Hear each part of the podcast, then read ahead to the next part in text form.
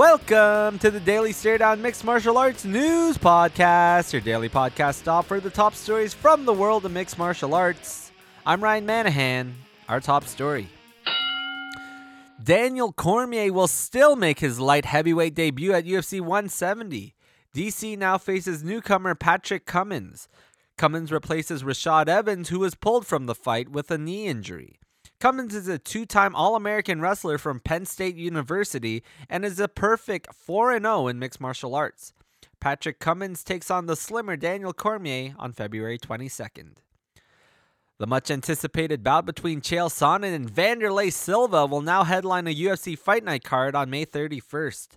An exact location of the ve- or venue has not been set for the fight, but it will take place in Brazil. The two TUF Brazil 3 coaches were originally set to face off in the co main event of UFC 173 before the change was made earlier today.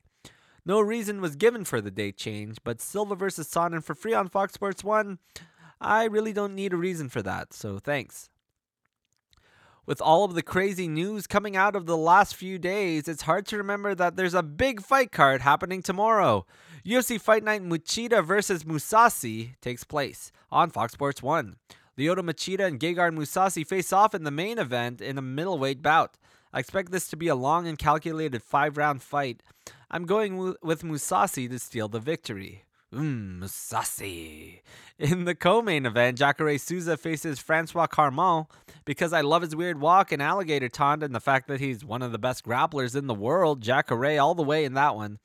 And rounding out the main card, Erick Silva faces Takenori Sato. Viscardi Andrade takes on Nicholas Musoke, and Charles Charles Oliveira and Andy Ogle open up the main card. Also, the event will be the first to feature the performance of the night bonuses. So let's see how that goes down. And now for your fight notes. Uncle Creepy Ian McCall has pulled out of his upcoming fight against Brad Pickett. UFC President Dana White made the announcement earlier today. The UFC is looking for a replacement. The next international season of The Ultimate Fighter will be comprised of Latino Americans. No weight class has been set for the reality show, but it starts shooting in Las Vegas this spring.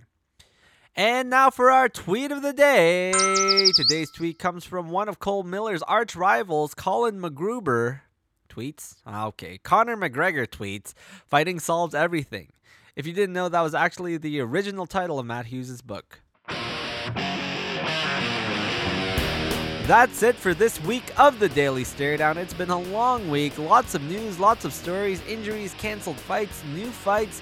Anyways, it's my pleasure to bring you the news. I'll be back tomorrow, or sorry, on Monday, in time for your morning commute. Happy Valentine's Day. Until then, I'm Ryan Manahan, tapping out.